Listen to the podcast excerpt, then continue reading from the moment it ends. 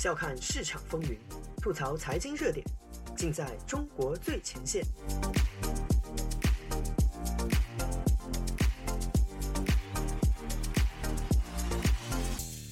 欢迎收听自由亚洲电台，这里是中国最前线，我是主持人子昭。本期节目，我们把目光投向印度洋上，看看一个真正处在水深火热中的国家。进入二零二二年下半年，世界加速的进程越发迅猛。在一些发达国家发生政坛变动之际，许多发展中国家才真正进入了灾难中。七月九日，南亚岛国有“印度洋上的宝石”之称的斯里兰卡爆发大规模群众示威，愤怒的示威者占领了总统府。总统拉贾帕克萨和他分掌权力的几个兄弟匆忙外逃，整个国家陷入无政府状态。这个风景秀丽、资源丰富、经济发展也一度强劲的岛国，这次出现在全世界聚光灯下，居然是这种形式。就称西兰的斯里兰卡，成为2022年全球第一个在经济危机下崩溃的国家。斯里兰卡人民确实是无法忍受了，从统计数据就能看到一场正在发生的大规模人道灾难。根据世界银行公布的数据，今年上半年斯里兰卡的通货膨胀率同比高达百分之五十四点六。与此同时，失业率飙升，人民实际收入下降三分之一以上。因为这个国家人口较密集，且缺乏能源，高度依赖进口粮食和能源。俄乌战争引发的大宗商品价格暴涨，直接耗尽了这个国家的外汇储备。截止六月底，它的外汇储备只剩下十几亿美元。仅仅能维持几天的进口所需，整个国家已经陷入能源和食品的短缺，不得不宣布国家正式破产。雪上加霜的是，作为一个大部分人口从事农业的国家，他们自己的农产品也远远不够吃了。据预测，今年该国稻米产量将下降百分之三十五，玉米下降百分之五十，三大出口农产品椰子、橡胶、茶叶的产量都降至正常水平一半以下。据世界粮农组织的预测。斯里兰卡2022年的人均卡路里和蛋白质摄入量将下降至危险的境地。据生活在当地的华人称，该国因为燃料短缺已经基本无法加油，连网约车都叫不到。一家四口一个月的支出起码翻了三倍。许多城市人因为没有钱买食物和燃料，不得不回到农村自己种地砍柴。这个美丽的岛国已经真正陷入了水深火热的境地。虽然西兰因为是佛教国家，人民温和友善，尚没有出现对当地华人大规模的敌意行动，但许多人已经对当地情况深感失望，纷纷离开这片他们耕耘了近十年的钱投资热土。斯里兰卡位于印度半岛南端对开的印度洋上，整个岛国形状如一颗水滴状宝石，面积六点五万平方公里，相当于台湾的一点七倍，人口两千一百万，与台湾相当。说它是一颗宝石，不仅仅是轮廓相似，这个岛本身就是世界最重要的宝石产地之一，更优质的茶叶、咖啡、香料闻名。西兰肉桂、西兰红茶让这个岛国的旧名比本名在世界各地更加如雷贯耳。这个岛屿地处印度洋航道中心、大海的十字路口的位置，也让这里成为多种文化交汇之地。印度文化，特别是佛教，从这里走向东南亚，阿拉伯人和欧洲人也以这里为基地进一步东进。在葡萄牙人、荷兰人相继统治这里之后，19世纪初，这个岛屿成为英国的直辖殖民地，在大英帝国版图中的政治地位高于地广人众的印度。实际上，直到今日，斯里兰卡的人均 GDP 也有四千美元左右，有接近十年获得了百分之五以上的经济成长，大大超过南亚次大陆上的几个国家。中国对外扩张经济版图的一带一路计划里，斯里兰卡更是关键节点，获得了数十亿美元级别的投资。这样一个自身条件优越、一度成为发展明星的国家，是怎么落到今天这个田地的呢？斯里兰卡沦落到今日的惨状，当然有很多天灾的成分，比如新冠疫情沉重打击了该国赚取外汇的重要支柱旅游业，国际海运的混乱影响了该国农产品和轻工业品出口。二零二二年俄乌战争引发大宗商品涨价，进一步摧毁了这个国家的进口能力，最后引发了民生危机。但斯里兰卡的经济基础相比许多第三世界国家，并不是特别脆弱。这么快完蛋，很大程度上是他执政当局诸多昏招的产物。这次是大多数世界主流媒体将斯里兰卡的崩溃的直接原因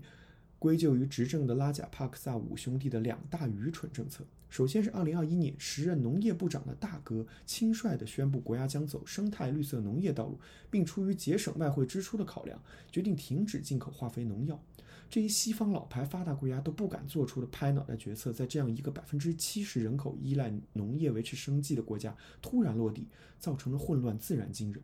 前述惊人的农业减产，不仅直接导致饥荒的危险，还让这样一个粮食基本自给的国家被迫花费4.5亿美元进口大米，而茶叶、香料、橡胶等出口量锐减，直接掏空了国家的外汇。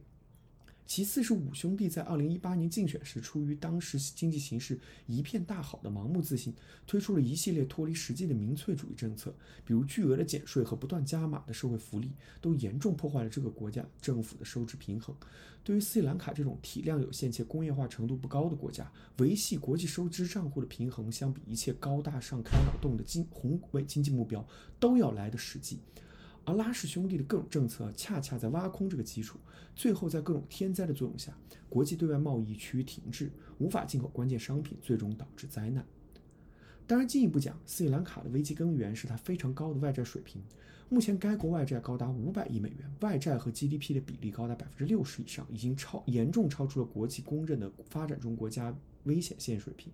因为独立后，国内长期陷入僧伽罗人和泰米尔人两大族群之间的内战，为了筹措军费，外债水平已经不低。而二零二零一零年内战结束后转入和平发展，为了大力发展旅游业和劳动密集型加工产业，斯里兰卡政府推广动了基础建设的大干快上，利用中国资金修建了大型电厂、港口，乃至于各类机场和高速公路。仅二零一零和二零一四之间，这个国家就新增对外借款两百亿美元。斯里兰卡经历的很像小龙说在九十年代所经历的那种靠外债实现工业化转型的惊险一跳阶段。它的服装加工出口确实取得了迅速发展，但这个产业至少在初期阶段两头在外，利润相当微薄，所获得利润很难支撑起工业化建设带来的进口暴增，甚至为了进口大量原辅料以及工业生产所需要的燃料和设备，还要出现巨额逆差。斯里兰卡二零二零年对外逆差高达四十九亿美元。其实就像当年韩国、台湾、中国都需要靠输送外劳甚至当雇佣兵的收益平衡收支一样，斯里兰卡也是靠服务业平衡对外收支的。这个岛屿有世界顶级的旅游资源，坐拥八处世界遗产。二零一八年，这个岛国接待了两百三十万外国游客，其中十分之一以上来自中国。实际上，斯里兰卡是中国为数不多的免签国。然而，新冠疫情毁灭了这一切。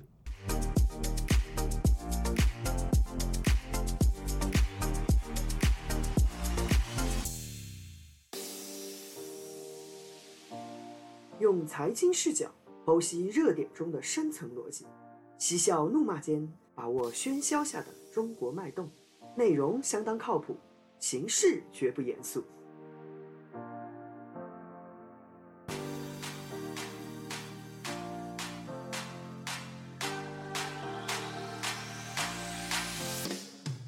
欢迎继续收听自由亚洲电台的《中国最前线》，我们继续刚才的话题，讲讲斯里兰卡危机。再跟斯里兰卡同处南亚的另外两个高度外贸依存国家做一比较，就知道斯里兰卡决策层之前是何等的盲目乐观和蛮横迟钝。人口近两亿，密度世界第一，人均收入远低于斯里兰卡的孟加拉国，长期被称为世界贫民窟。这个国家的经济几乎完全依赖服装等低端加工业。现在美国消费者买到的服装很大部分都出自于这个国家。该国也有不少配合工业发展的大型基建项目，但总体上借债规模相当审慎，外债余额仅与人口是其八分之一、经济总量是其五分之一的斯里兰卡相当。每年的货物贸易逆差靠着本国在外务工人口寄回的侨汇即可补足。而印度洋上几乎百分之百依赖旅游业的袖珍国马尔代夫，虽然在二零二零二一两年经济遭受毁灭性打击，GDP 腰斩。但因为发展旅游业不需要太大投资开销，国家只需要借些外债来应急。现在国际旅游业恢复了，这笔钱总归有一天是能还上的。斯里兰卡的情况正好介于孟加拉和马尔代夫之间，本可左右逢源，却落得不上不下，率先崩盘。掌权者的昏招难逃干系。此类步子太大扯到蛋的故事，一方面昭示了发展中国家不可忽视投资风险，他们本身脆弱的经济被不称职的管理者任意摆布，国内外问题的负面影响经常会被放大。另外一方面，也让人联想到如斯里兰卡统治者这样盲目大干快上、靠举债堆 GDP 的，做的最狠的其实是中国内陆许多地方的地方官员。实际上，他们管辖的地方基本盘已经不见得比斯里兰卡好多少，完全是靠统处同处一个主权国家内的优势，让那些能从外贸中挣到钱的地方拿出明明可以更值钱的人民币来给他们填窟窿。我们说回苦难的斯里兰卡，此次危机爆发，意外让中国官方做出了各种看起来过于激烈的回应。北京外交部和各类官媒发表长篇大论反驳斯里兰卡跌入中国债务陷阱的说法。虽然西方主流媒体最近特并不是特别热衷于炒作这个话题，颇有点此地无银三百两之意。实际上，斯里兰卡的外债总额中，直接来自中国的部分占比只有百分之十，和日本相当。但这个国家近年来确实处处给人以中国海外殖民地的感觉，主要是因为中国在该国投资了大量的基础建设项目，而且往往附带了各种有损害主权嫌疑的条件，比如租借港口九十九年与中国国企这类操作。而且这类基建项目投资巨大，直接收益有限，中国企业又特别热热衷于打造中国资金供应链、管理人员乃至普通工人的闭环，更容易带来当地人的反感。最后结果就是这些项目要么变成中国的大撒币，最后被天降伟人大笔一挥免除债务做了人情，要么就是附带上各种各样的苛刻条件，让所在国不得不出让自己的某些主权。在地缘上，斯里兰卡以其不大的体量受到中国的重视，与中国所谓印度洋上珍珠链的战略布局有着密切的关系。这一概念其实是印度媒体提出的。作为全世界看好的中国之后又一个要获得全球影响力的大国，最终十四亿人口，骨子里以大英帝国继承人自居的印度，历来将印度洋看成是印度的洋，而中国“一带一路”的发力重心几乎都在印度洋附近地区，且中国长期是印度最主要敌国巴基斯坦的支持者，更强化了印度对中国这类布局的警惕。实际上，除了巴基斯坦，斯里兰卡、马尔代夫、孟加拉国、尼泊尔等印度周边国家，中国都投入了大量的资源与印度竞争影响力。这些国家很像冷战中一些搞不结盟的新独立国家，因为大国争霸一下子拿到了数目可观的战队补偿金，领到了面额不小的空白支票。中国人经常自嘲我们一卖就便宜，我们一买就贵，在砸钱撒币买国家方面，似乎记录同样如此。实际上，中国政府最喜欢强调对外援助的。或者政策性投资不含任何政治条件，颇得第三世界各类腐败独裁统治者的欢心。自己嘛本来就是腐败大国，关系大过天，那么把这一套带到国外去也是自然不过的了。中国所谓的政治条件，只是收买这些小国在国际组织中的票数，或者某些议题上的鼓掌附和，却放弃了对其资金使用、投资效益等方面的管理，甚至直接向该国权贵行贿，把大笔资金给他们挥霍。这次出事斯里兰卡，两任总统据传都从中国公司那里收获了十亿美元以上的好处。实际上，如同上世纪许多非洲独裁者一样，拉贾帕克萨兄弟也用中国投资在自己家乡建了一大堆无用甚至烂尾的大白象工程。其实，从冷战以来各种亚非拉国家的教训中都可以得知，那种看似左右逢源、被对立的大国竞相出价收买的穷国，因为不需要很累很麻烦的搞改革就可以拿到大笔援助，经常会被便宜钱冲昏头脑。一边不断加大国家的杠杆率刷 GDP，一边忽视必要的改革，导致资金利用效率低下。最后，一旦什么风吹草动引发国际资本市场的恐慌，他们往往就是第一批躺枪的牺牲品。乌克兰战争标志着冷战后的一代人的和平时光的结束，当然未必预示着新一次世界大战爆发。但那个全世界都看似抛弃意识形态和民族国家成见，沐浴在全球化光辉之下的时代，已经一去不复返。随着世界日趋动荡不安，各主要大国都纷纷开始重整自己的供应链，甚至有些国家如俄罗斯试图以战争手段去争取自己的势势力范围。这一过程必然会引起作为世界主要的资本输出国和商品消费国的欧美日的一轮调整和收缩。而对于一些高度依赖外国投资援助以及和平秩序所保证的廉价农产品和能源的穷国，会造成远比富国严重的多打击。这就像曾经的明星，如今的企鹅斯里兰卡。如今的局面非常像二十世纪七十年代后期到八十年代，大批曾经意气风发的新独立国家一下子面临美苏两个超级大国的同时甩锅断粮，加上中东石油危机的冲击，纷纷步入经济停滞乃至国家破产。而如同当年苏联在亚非拉一度成果颇丰，最后血本无归的扩张，中国的海外帝国因为其结构性缺陷，在这个过程中可能率先遭受严重打击，乃至于成为动摇中华帝国根本的流血伤口。关于中国很可能面临失败的国营海外扩张的事情，我们下期接着聊。本期节目就到这里，自招下周与您继续相约中国最前线，再见。